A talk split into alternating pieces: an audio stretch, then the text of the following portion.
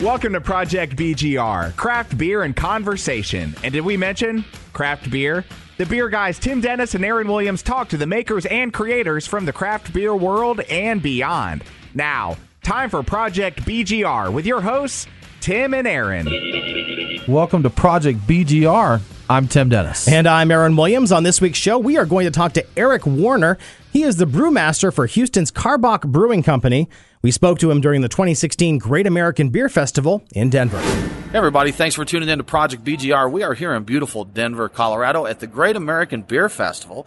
And we are here with Eric Warner. He is the brewmaster of Karbach. Did I say Karbach? Karbach Brewing Company, that's right. Brewing Company out of wonderful Houston, Texas. That's right. Eric, thanks so much for joining us today. Hey, my pleasure, guys. Thanks for having me. Hey, tell us a little bit about, about your background. How did you get to involved in craft beer at the beginning? Well, funny story there. I actually, once upon a time, was one of the co producers of the Great American Beer Festival. Back from 91 to 93, I was the uh, beer manager. And we used to have the GABF at a much smaller venue. I think there was only 100 breweries. And my responsibility was to get all the beers in from all over the country. Back then, it was so much different because we actually, and you know, it was all phone and fax. And I was literally calling all the breweries across the U.S. Hey, do you want to do the GABF? Because we were trying to get enough breweries to come. Yeah. And now it's come full circle. They're having to turn, Turn people people, away, away. yeah. And so I helped build the uh, the draft system that they use today. We uh, created that back then. So, but I, it really started. Honestly, JBF kind of had something to do with it too. Back in, I came to the JBF 1986, right after I graduated college, and I was a German major. Knew I wanted to go back to Germany to do something, and I figured. I, I, I went to college in Portland, Oregon, where some of the craft breweries like Widmer, Portland Brewing, Bridgeport were getting started and uh, worked at a pizza joint. This guy took us down one Saturday, toured the breweries. I said, "Wow, this is it. This is what I want to do." And shortly after that, I came back to Denver, where I'm from, and went to GABF 1986 and found all these wonderful beers. And I was I was in. So I left to go to Germany uh, half a year later and got my degree in brewing science over there, and have been involved with the craft brewing industry ever since. So how'd you land in Houston?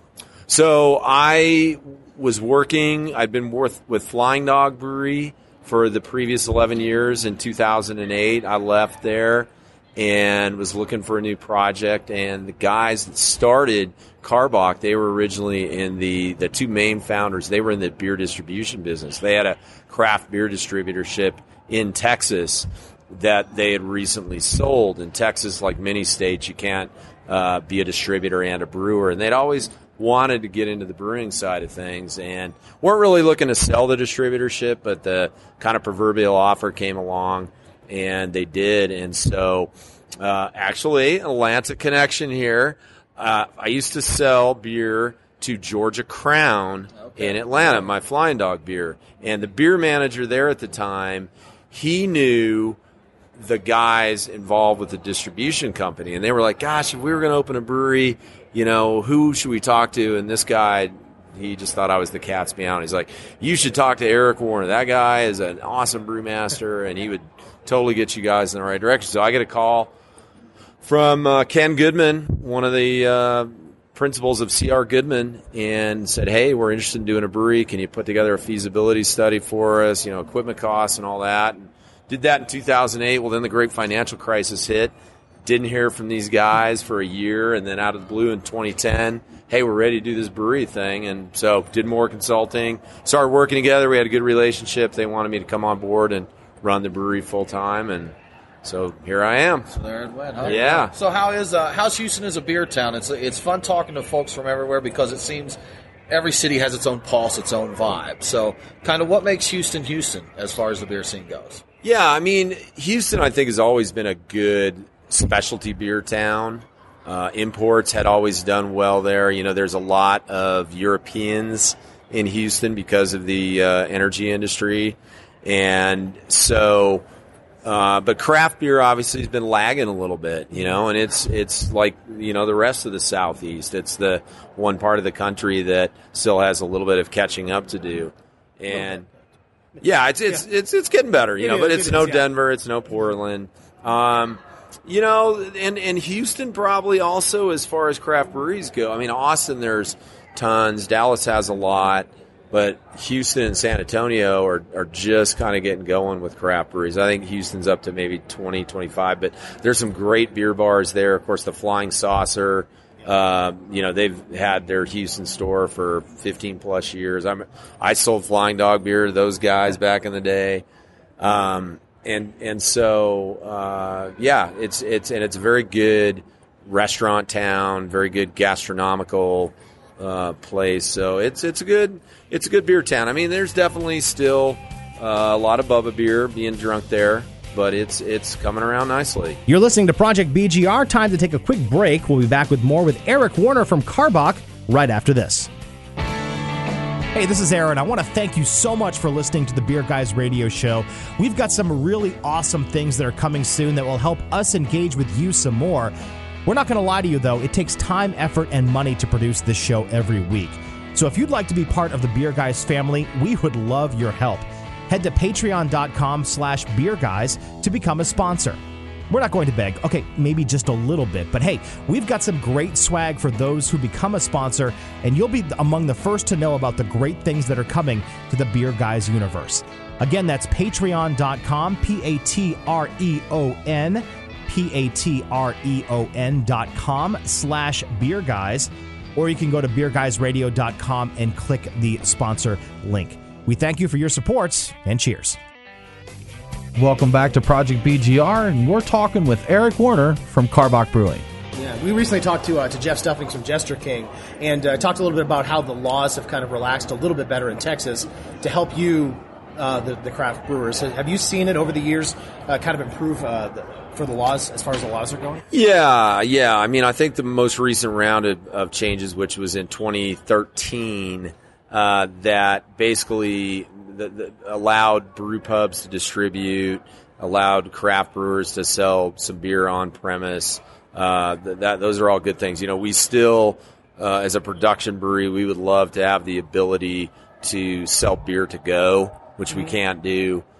We also have a restaurant that's doing quite well, but there are people that come in every once in a while just they don't drink beer, they're gluten intolerant or, or something else, and it'd be nice to have something to offer them. But um, yeah, I, I think uh, they've come a long way. You know, it's still not like Colorado, which is pretty wide open, and Yeah, you can yeah. do just about anything uh, with with a brew pub license here. You can sell up to sixty thousand barrels. You can distribute. You Just know, a few beers then, right? Yeah, yeah. 60,000 cap, so. but it's it's you know it, it's better. It, it's it's and and most of the new breweries in Texas now are opening under the brew pub with a brew pub license, which caps you at I believe it's ten or eleven thousand barrels, and you can always change your license later. Sure. And by brew pub, they're not necessarily opening a restaurant, um, but they will do a tap room, and and brew pubs can sell beer to go. They can sell growlers to go. So that's a, an advantage of that license. But we're we're up to eighty four thousand barrels. We'll do this year. So that's not an option. Yeah.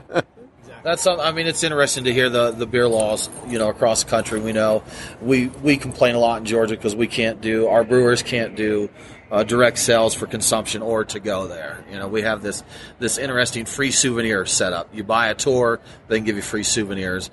Up to 36 ounces on the side, up to 72 ounces to go. You know, is that that's what we can do. But you know, in the states where we see these freedoms, like Colorado, you know where we are. There's there's just such a boom uh, over there where, near where we are. Asheville, North Carolina, is, is a great beer town, and you just see you can open a small brewery. Uh, we went to Mockery here recently, and this is a small. You know, it's a large garage, maybe, right? like it, yeah, so, exactly, yeah. and you know, the that's not feasible where we're from. It's just not economically viable because you can't do the sales there. But uh, you know, we're, hopeful. I don't want to. I don't want to spend too much time talking on that. It's easy for me to go off on that tangent, but I'll pull it back in there. so let's talk beer. Sure. Let's talk beer. So we- Absolutely. That's we, talked here, a little man. bit, and uh, you're you're rocking a shirt here for a popular beer that you do, Hopadillo IPA. Is that your is that your number one? It is, uh, and and it matches the national trends awful closely. Uh, it's about a third of our sales and um, growing still tremendously.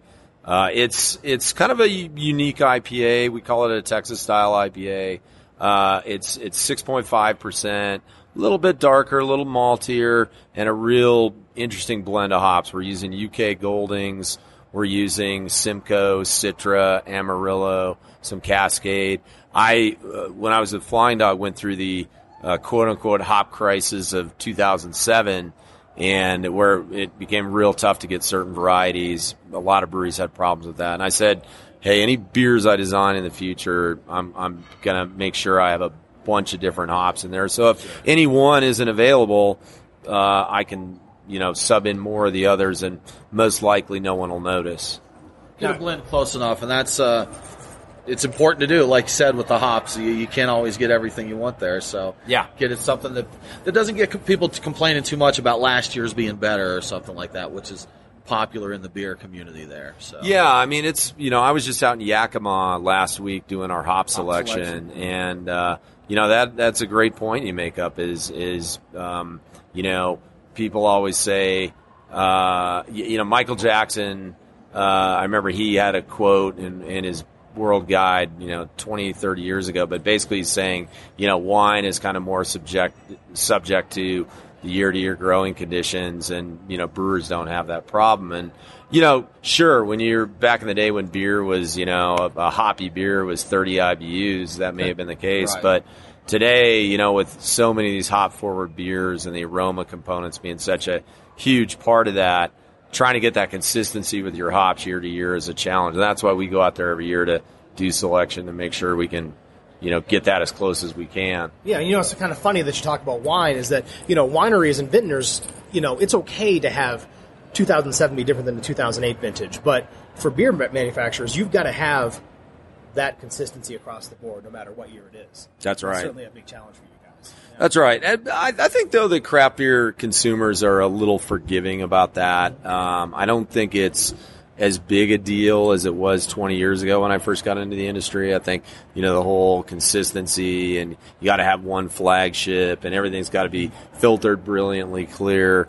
Uh, I, I don't think those same uh, standards are in in play today. You, you, you can't be wildly inconsistent, but Yeah, but you've got to have that, uh, again, you've got kind of room to play with a little bit uh, Yeah. from year to year. So, yeah.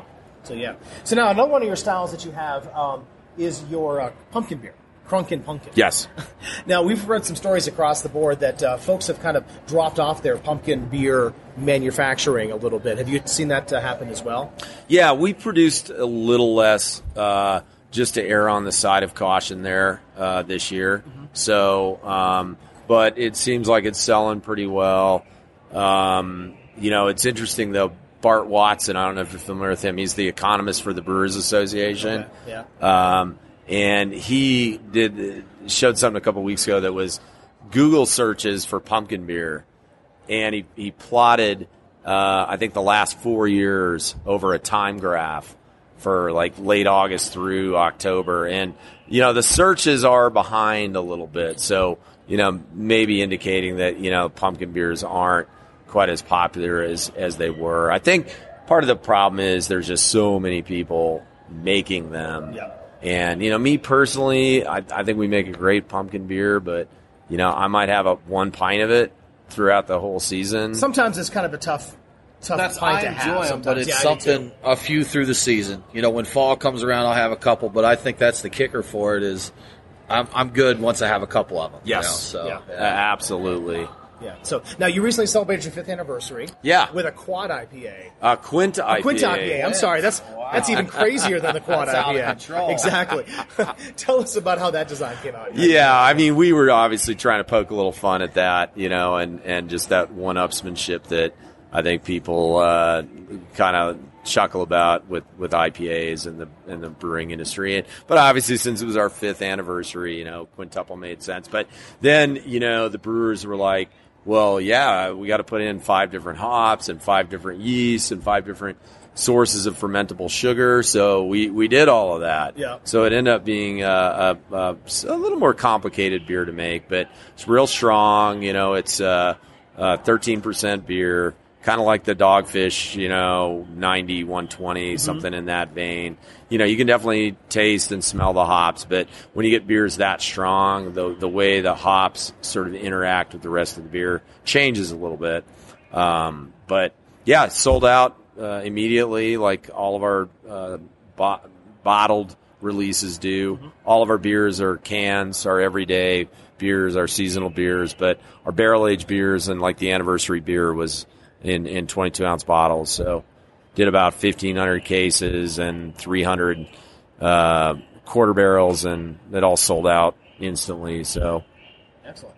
So Eric, what's uh, what's next for Karbach? What's in the works? Well, we um, are talking about a couple new everyday beers next year.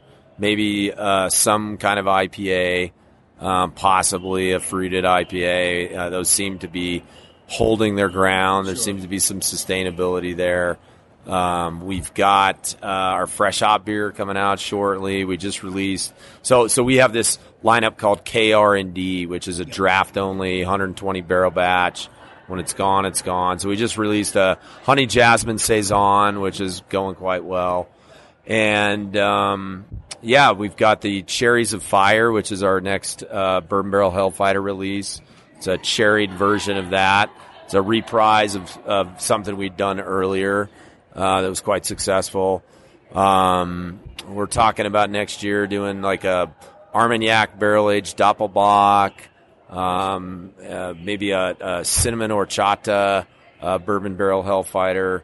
So, yeah, we've got our, our You'll Shoot Your Eye Out holiday beer coming out, and then uh, leg lamp, which I always with the leg lamp. So, yeah, we're always coming up with new new beers, and you know, our rotating seasonals and all that. So. Excellent.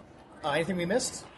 Uh, I uh, yeah, I, I think that c- covers everything that I can think of. Unless you guys have any other questions, I think we're good. Eric Warner from uh, Karbach Brewing Company in Houston, Texas. Thanks so much for joining us. you're very welcome, guys. Thank you. Appreciate it. Cheers.